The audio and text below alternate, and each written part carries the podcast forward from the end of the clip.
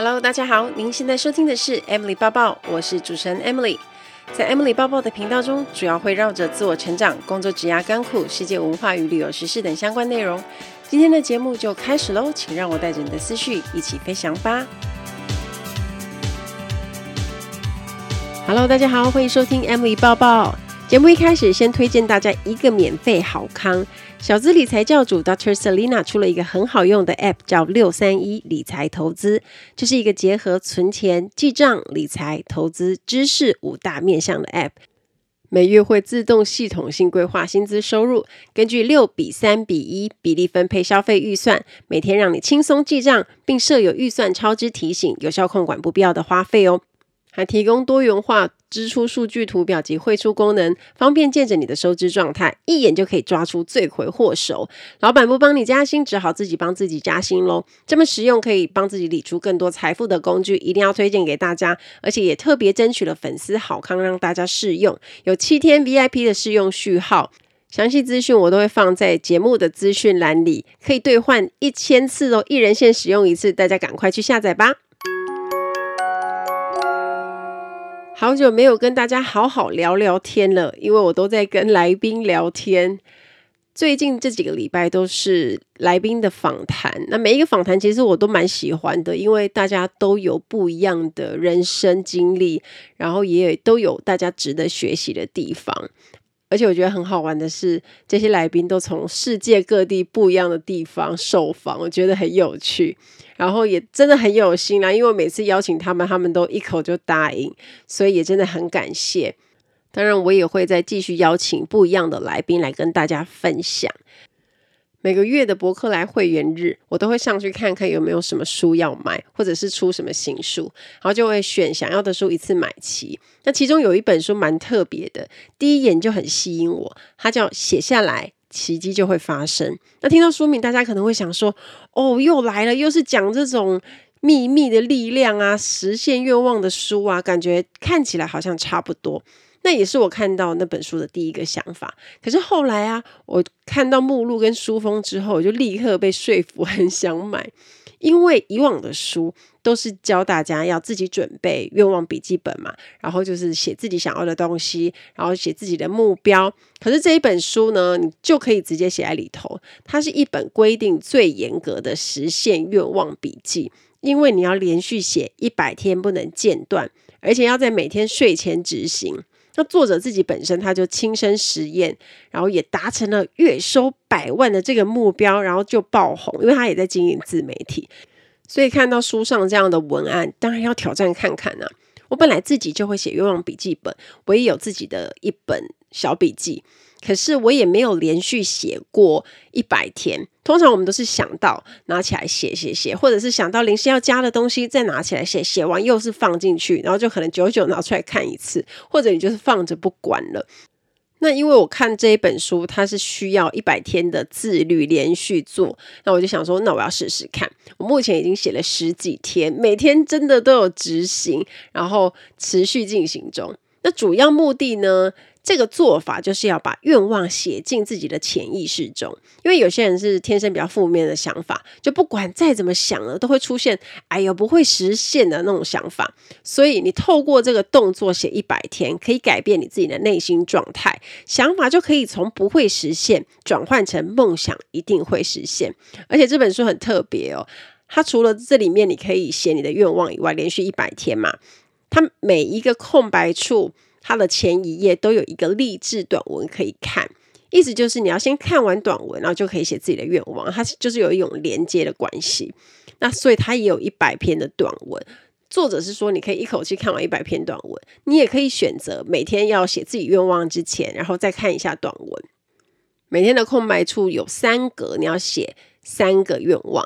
每天写不一样的也没关系，主要这一百天的目的就是你要持续写下去。所以呢，很简单，你只要有一支笔和三个愿望，你就可以开始。那我自己呢，是一定会持续做一百天，所以我每天写，每天写，到时再跟大家分享心得。而且这本书也很特别，它的后面有一个 QR code，你扫了之后，还有一个引导，就是会让你心情很平静，然后让你有正念的感觉。我觉得蛮有趣的。所以，如果你想试试看的朋友呢，你想要有动力写下愿望跟目标的人，你也可以购买来实作写看看。那到时候我们再一起交换心得。那也顺便跟 Podcast 听众更新，我已经有 TikTok 账号了，不晓得你们有没有关注我呢？我现在又新增了一个平台，要专攻短影音。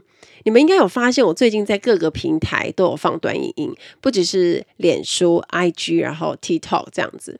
我前一阵子有去上短影音的课程，那学习如何拍摄短影音，怎么写脚本啊，怎么写文案等等。那因为其实我们常在华社群，也知道。现在的短影音越来越受欢迎，那也会是未来几年的趋势，因为大家的专注力时间变短，然后想要更快的获得想要的资讯，所以乐乐等的文章有时候大家并不是那么想读，那又想要好玩有趣，所以你也会看到很多的账号是拍得很好玩、很好笑的，那些都很红。那特别是我们在看 IG 或 TikTok 的时候，就很明显呐、我说故事的啊，或者是有搞笑的啊，有跳舞的啊，啊有说一些人生经验的，所以有各种不同风格的短影音。那上完课就是要立刻运用嘛。老师也有跟我们说，你刚学完就要立刻实作。如果我们现在不强迫自己拍，之后就再也提不起劲了。我觉得很有道理。那我现在一周的目标就是会分享三部短影音，大家也可以一起检视我。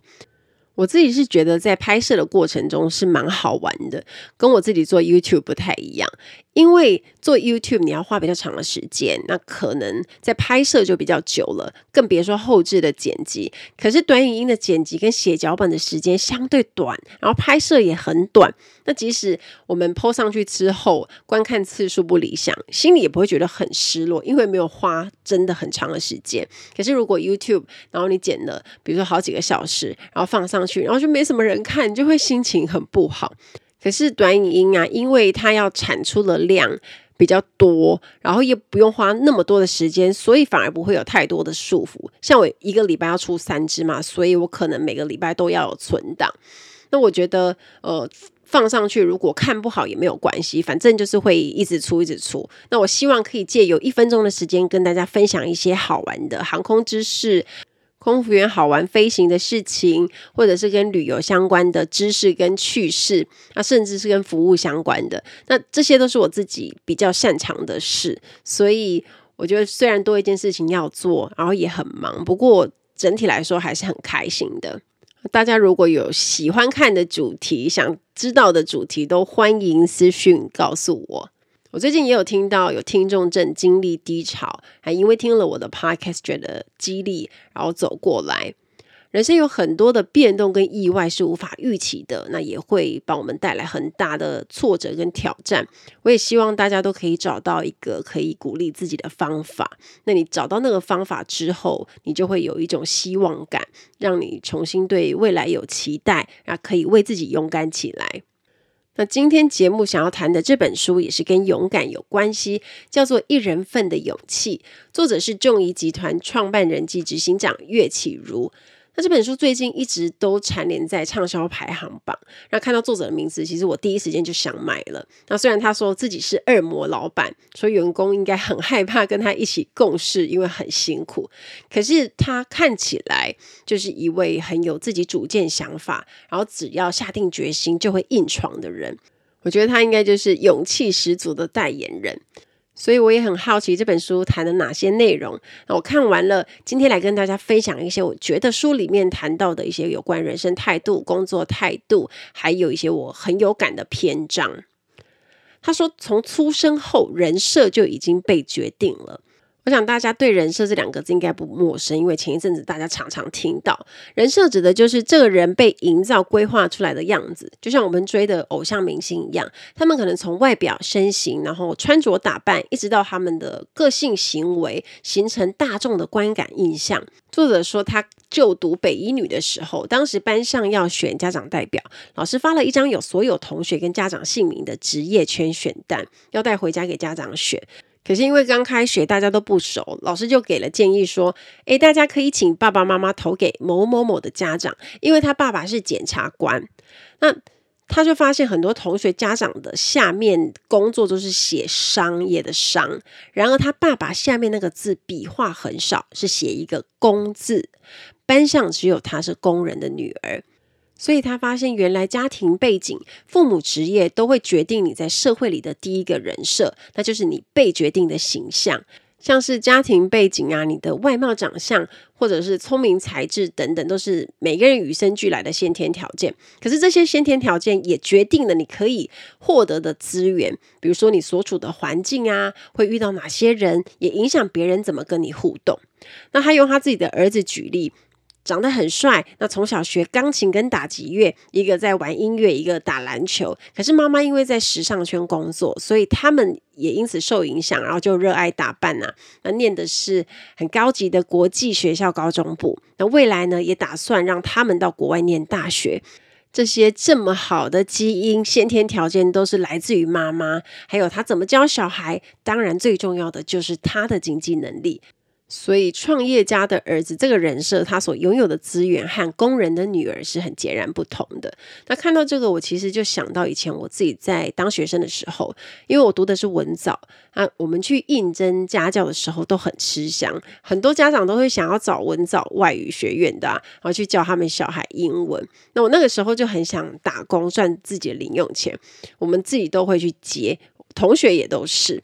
因此，我们也接过不少学生，家里都是很有优渥环境的，那住的都是高级住宅区啊，那都看过很多是上国际学校的小孩子，他们除了学英文，也有学其他的语言，当然还有乐器呀、或其他的才艺。学得好不好是一回事，但是家里有足够的资源去栽培，让小孩接触各种不一样的事物，那这些小孩子他们拥有的就比一般家庭的小孩多很多。那我印象很深刻，以前也有一个妹妹上我很长一段时间的西班牙文家教，我都会跟她约在摩斯汉堡，那每一次她都会开着一台宾士跑车咻咻咻的冲过来。那台宾士跑车真的很美，在那个年代大概是四百万。如果那么多年前就四百万，我想现在应该不得了，真的超级漂亮。我当时好想开开看哦，可是就很怕回到。不过那时候也还不会开车啦。那我每次看到就会觉得，哇塞，他年纪轻轻的就开了一台很厉害的宾士。那妹妹虽然她是千金，可是她个性很好相处，所以常常很多东西都是直接跟我聊，然后我们后来也变成朋友。那因为爸爸是家里开公司的，那这个妹妹呢，她上的各种家教课都很贵，当然也不止学西班牙文，因为规划是要到国外去念商，啊也打算去西班牙念书，所以要先上一些西文绘画，是基础西文。那对当时的我来说，好羡慕哦，她可以去很多国家。念书，而且后来他还有去日本念书。有一次，我因为那时候在阿联酋飞，那他在日本，那时候他租了一个 studio，那种小公寓式的，什么都有的，而且他住在很热门的区域，就是闹区。那时候的一个月的租金大约是台币六万多块吧。那那时候他就跟我说：“哎，你飞东京的时候来找我玩，然后也不用住饭店，来住我的 studio 就好了，这边有位置这样子。”所以有一次我去大概五天四夜东京行吧，然后就去住他那边，我就哇塞，好棒哦！那个时候我就想说：“哇，日本的房子好温馨哦！”我真的是乡巴佬，不知道他住的房子是因为很高级，所以才会那么棒，就很想住下来。而且那是十二零一零年，是十几年前，就是那个价钱呢，所以真的很惊人。那对当时的我来说，真的很羡慕啦。而且未来他学成归国之后呢，其实家里也有很好的工作在 stand by 等着他。不过每次我跟他上课的时候，看到他也觉得很有动力，或者是我看到宾士很有动力。那不管怎么样，有动力都是好事。作者认为，你要改变自己的未来，你就要有足够的决心。即使家里的资源不够，你没办法出国念书，可是你也可以靠着你努力工作，培养技能和专业能力。你在职场上有好的表现，你的自主意识就会决定你的未来。不管几岁。你都能变成自己想要进化的样子。那他在书里面有教大家，首先你要先客观了解自己的定位，你思考自己在生活中的角色是什么？是一个普通上班族，是一个妈妈、家庭主妇、高阶主管等等。然后，请你用别人看你的样子，用一句话形容你。那看这句话你满不满意？第二步。问自己希望呈现什么样子，设定下一阶段的轮廓，可以帮自己做每五年的人设规划，依据自己的愿望或期待，一直写到五十岁或是更久。那你要记得常常检视自己改变了多少，接下来要迈向什么目标。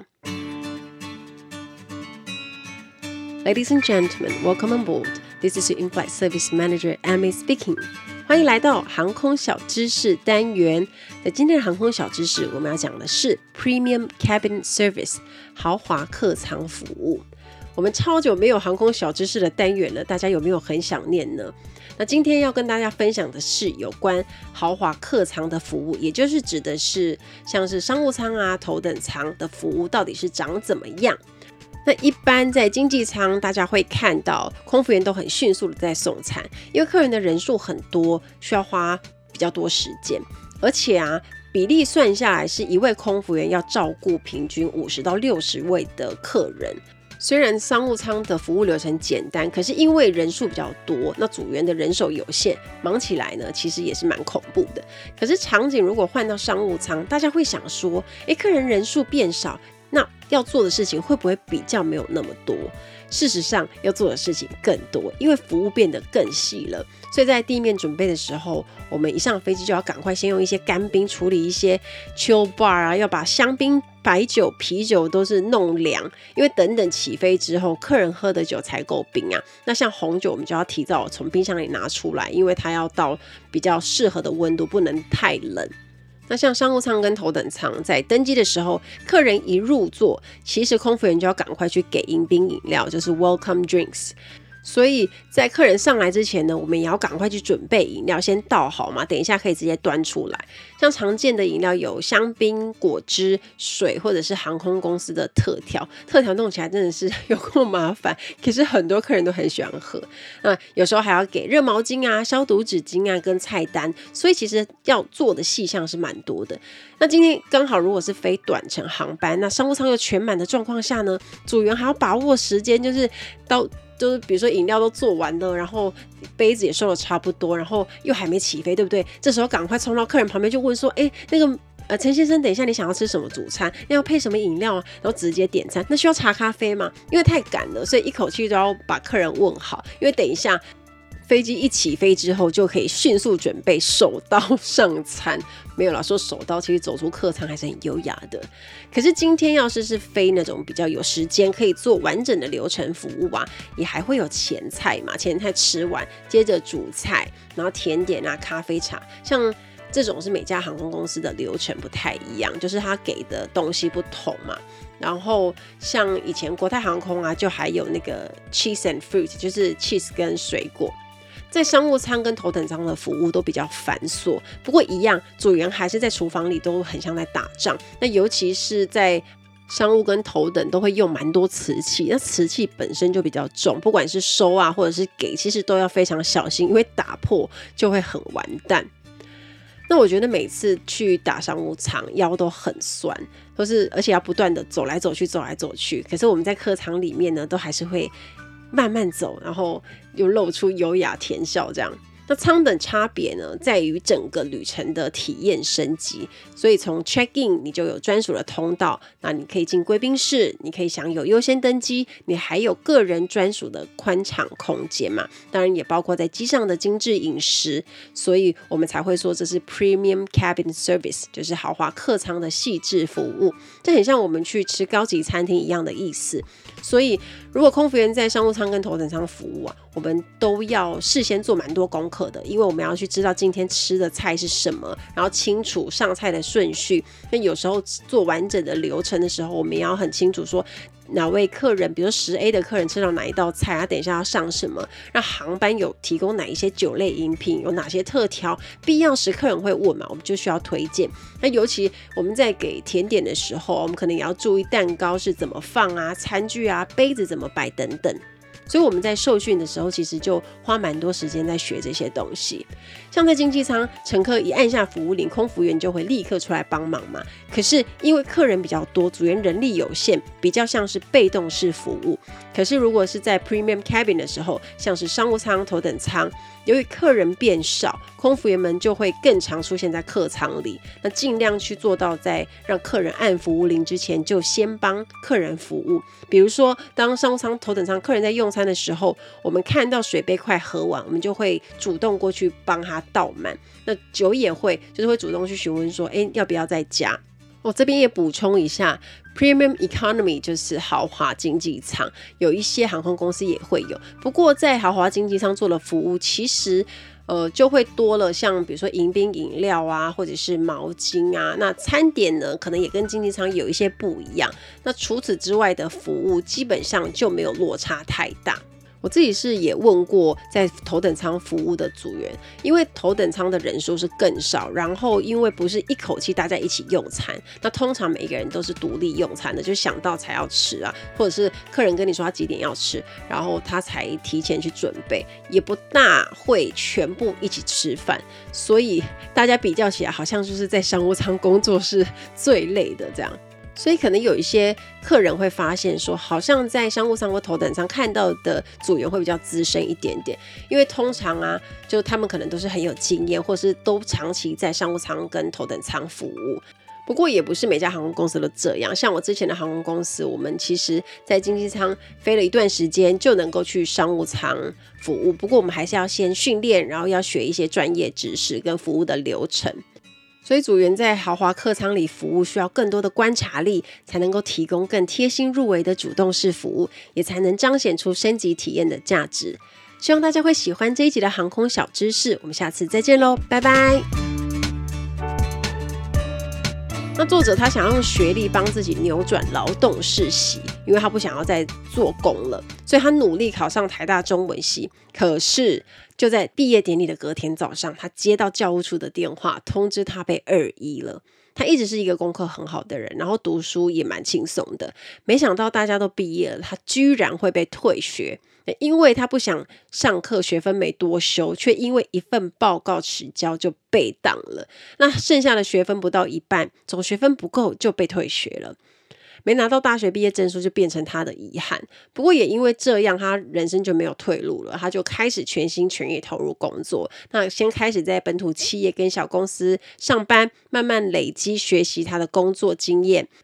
不过也因为被退学，彻底改变了他自己的人生态度。所以呢，既然没有学历当文凭，只好让工作变成自己的文凭，一步一步累积专业。所以后来才会创业在公关圈耕耘很多年之后，现在呢是全台最多一线国际精品品牌指定的合作伙伴，所以非常的厉害。他觉得人生有没有成就，并不是现在看到的算数，所以他后来也觉得学历也不是一个很大的关键，你的社会大学经验才是未来成就的关键。那我平常常常在辅导面试，会看到学生的一些自传跟履历，有些学生年纪很轻，可是工作经验一字排开就不少个工作，所以你会发现他时间很短就换工作，然后。准备要应征航空公司时，就很担心的问我说：“诶，那个姐姐，哪些该写上去？那如果全部写上去的话，会不会让公司人资觉得我没什么定性，一直在换工作？”那我心里都会想说：如果你既然知道会有隐忧，可是你为何要这样子做转换？是真的不适合这份工作，还是只是自己不想做呢？不过当然，每个人对工作转换的想法是不太一样的。可是你的做法会对职场经历影响很大。如果要在一个领域累积一段经验，其实是需要时间的，因为你要培养能力，你要培养实力嘛。那一直转换工作，其实就是不停回到起跑点，重新开始。可是你就会离成功的终点越来越远。所以啊，如果你要帅气的说自己不干了之前，也要先想清楚究竟是为了什么要离职。那这样做对你的好处跟不好的地方是什么？作者本身就是老板，所以他也常常要面试员工。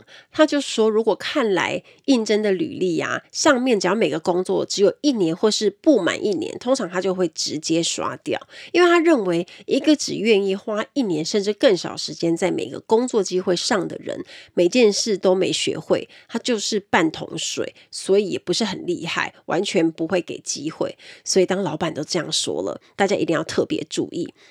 这就是在社会职场大学要注意的美感。很多听众会认识岳绮如，应该都是因为老公外遇的新闻。那她的果决跟勇敢，其实都让人非常的佩服。